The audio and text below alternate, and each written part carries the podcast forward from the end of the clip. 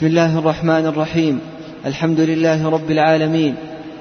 والصلاة والسلام على أشرف الأنبياء والمرسلين نبينا محمد وعلى آله وصحبه أجمعين.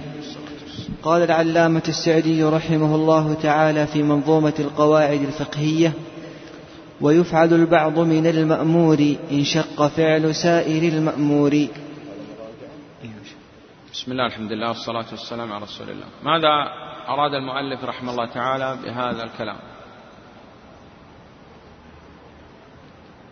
قلنا أن العبادة قد تتجزأ وقد لا تتجزأ.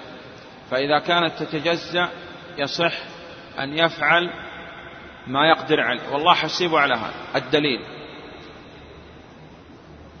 نعم. إذا أمرتكم بأمر فأتوا منه ما استطعتم. فاتقوا الله ما استطعتم. لا يكلف الله نفسا إلا وسعها. مثال العبادة التي يمكن أن تتجزأ. الصلاة. كأن يقدر أن يصلي ركعة واحدة ثم يغمى عليه. إذا كان قال أنا ما أستطيع أن أصلي ركعتين. لأنه يفيق ثم يغمى عليه. وقال أنا أستطيع أن أصلي ركعة. تتجزأ؟ لا تتجزأ. صحيح. طيب. القيام في الصلاة. يتجزأ؟ نعم يصح. كذلك السجود. يقدر أنه يسجد بأطراف الأصابع والركبتين والكفين ولا يستطيع أن يضع الجبهة والأنف على الأرض.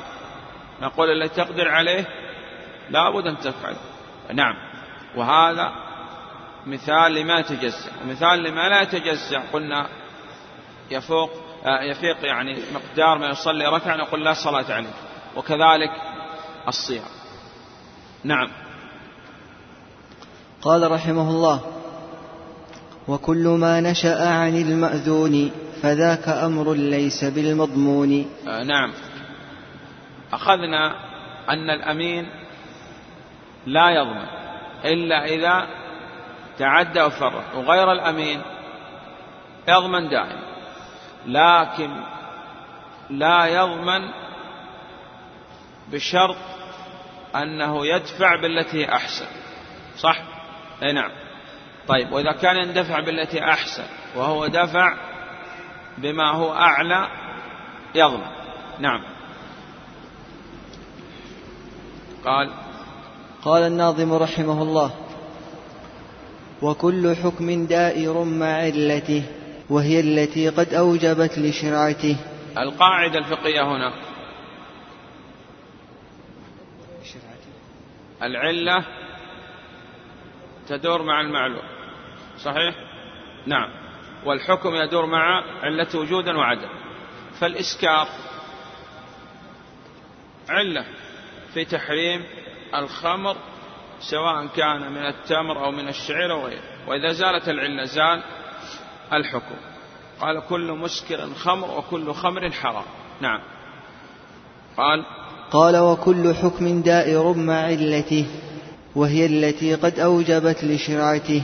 وتقدم معنا أن أركان القياس أربعة ومنها العلم. نعم. وكل حكم دائر مع علته وهي التي قد أوجبت لشرعته وكل شرط لازم للعاقد في البيع والنكاح والمقاصد إلا شروطا حللت محرما أو عكسه فباطلات فعلما. هذا الجديد؟ وكل حكم آه. طيب. العلة تقدم معنا أن أركان القياس أربعة أصل وفرع وعلة وحكم وأن العلة تدور مع المعلول وجودا وعدما. فمتى وجدت العلة سواء في الأصل أو في الفرع؟ ثبت الحكم. وإن كان لا توجد هذه العلة في الفرع إذا لا يمكن أن يستقيم القياس. بعد هذا ذكرنا فيما تقدم الشروط. أن الشروط تنقسم إلى قسمين. شرط من مقتضى العقد يجب الوفاء به وإن لم يذكر في مجلس العقد. كالنفقة على الزوجة والمعاشرة بالمعروف وغيره. الثاني شرط زائد. وقلنا الزائد ينقسم إلى قسمين. صحيح وفاسد. فالصحيح يجب الوفاء به. بشرط أن يذكر في مجلس العقد. وقد يتقدم أحيانا عما ذكرنا في النكاح أنه قد يشترط عليه شروط وغيرها ثم بعد هذا يكتب العقد ولا إشكال. آه الثاني شرط فاسد وباطل وهو محرم.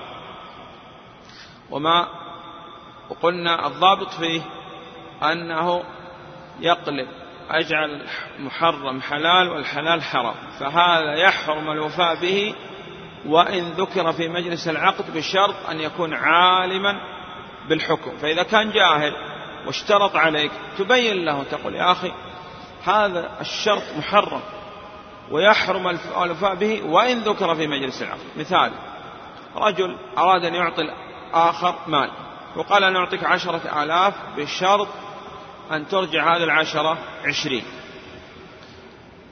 فيقول طيب موافق. وهو يعلم أن هذا الشرط حرام. هذا هو الربا أصلا.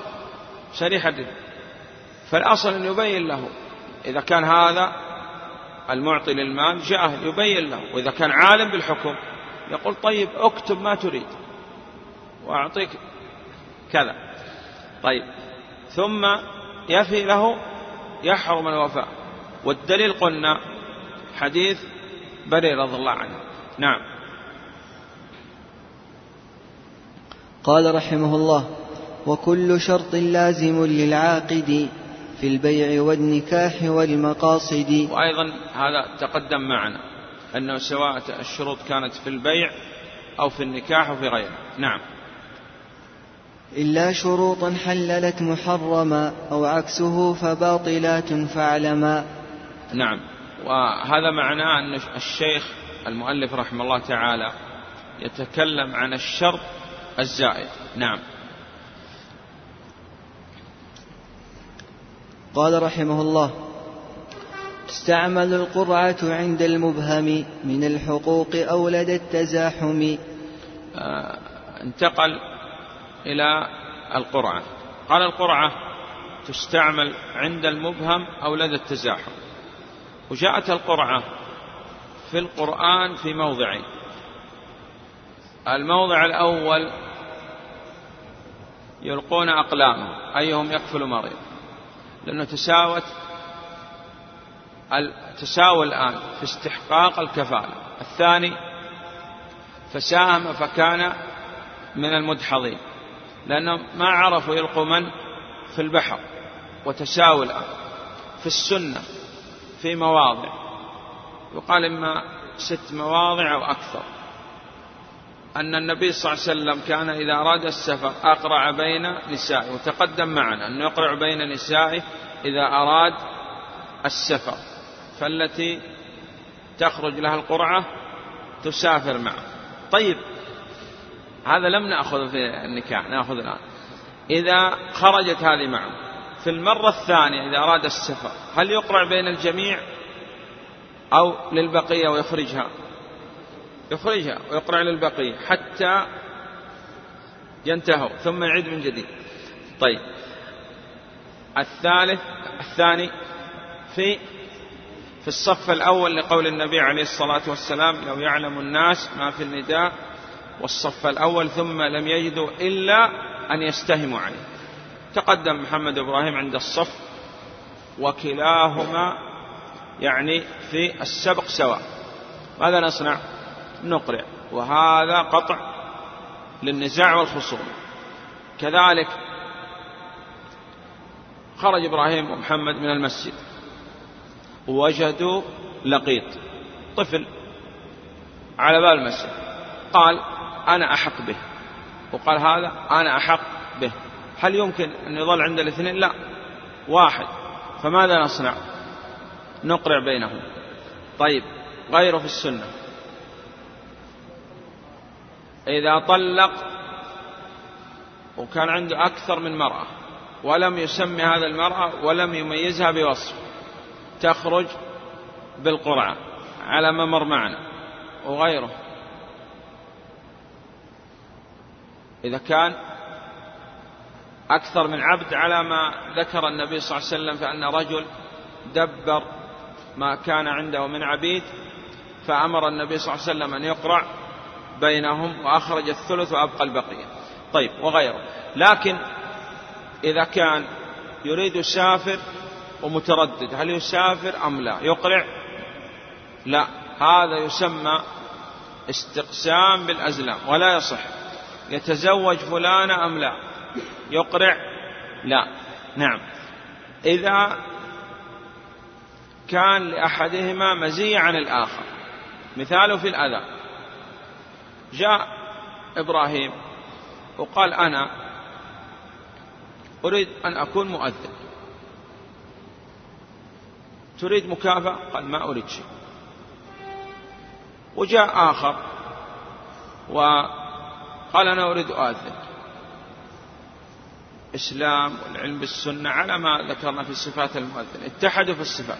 لكن هذا قال أنا ما أريد المكافأة أصلا. والثاني قال لا إذا تعطوني المكافأة أنا آخذ. أيوم نقدم. لا يريد لأن هذا يحافظ على بيت المال والمحافظة على بيت المال أولى. مفهوم؟ إذا إذا لكن إذا لم تكن مزية لأحدهما عن الآخر فماذا نصنع؟ نقرأ والدليل حديث الأذان. حديث الأذان من رآه؟ عبد الله بن زيد رضي الله عنه. ومن الذي أذن؟ كان الأولى بالأذان من رأى الأذان لكن كان هناك مزية لبلال رضي الله عنه. ولذلك قدم. إذا إذا كان هناك مزية قد قدم. وإذا لم تكن هناك مزية تكون القرآن. نعم. قال رحمه الله وإن تساوى العملان اجتمعا وفعل إحداهما فاستمعا. آه، إن تساوى العملان كأن يكون مثلا نسي صلاة الظهر وأدرك الناس في صلاة العصر وقال أريد أن أجمع الظهر مع العصر بنية واحدة وانتهى الأمر. يمكن؟ لا يمكن أن يجتمع فرض مع فرض. طيب. عليه طواف وداع. وعليه طواف إفاضة. فطواف الوداع واجب وطواف الإفاضة ركن من أركان الحج.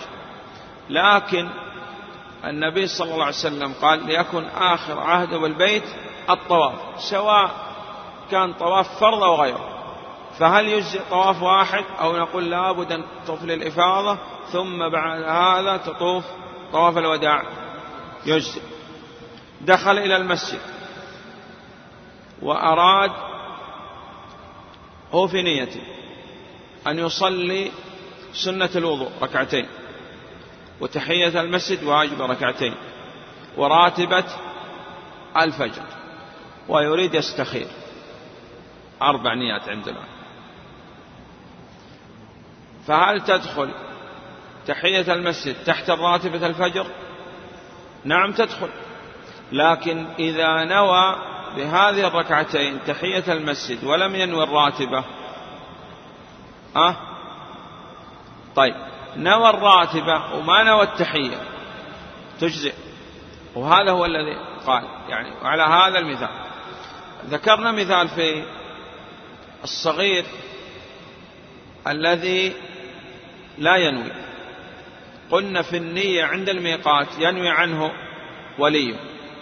وذكر الشيخ بن عثيمين رحمه الله تعالى في الطواف أنه لا يستطيع أن ينوي عن نفسه بطواف الركن وينوي عن هذا الصغير المحمول فماذا يصنع؟ قال إما يعطي الإنسان أو يطوف هو عن نفسه سبع أشواط ويصلي ركعتين ثم يطوف عن الولد. نعم. آه، أيضا إشكال عليه غسل جنابة. وعليه غسل جمعة. فغسل الجمعة واجب على ما يرجح الشيخ بن عثيمين والشيخ الألباني وغيرهم رحم الله الجميع.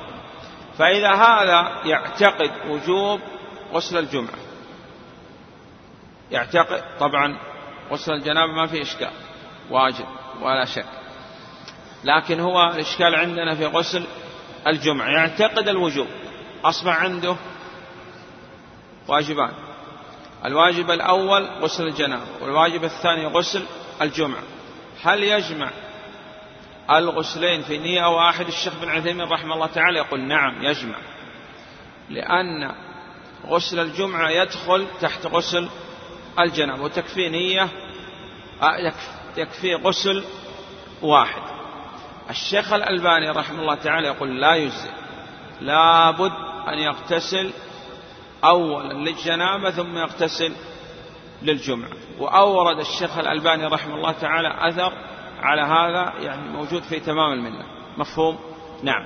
طيب إذا إذا رأى أن النية الأولى تجزع عن بقية النيات وكان هناك دليل من الشرع أجزع ومثلنا عليه بطواف الإفاضة وطواف الوداع.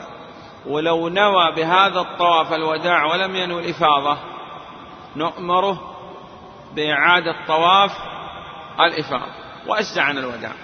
وإذا صلى الظهر والعصر يعني صلى العصر بنية أنها عصر وظهر أجزع ماذا يصنع؟ طيب. بنيتين صلى العصر بنية أنه عصر وظهر.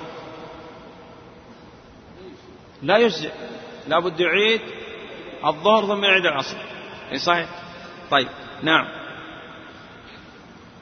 قال رحمه الله وكل مشغول فلا يشغل مثاله المرهون والمسبل.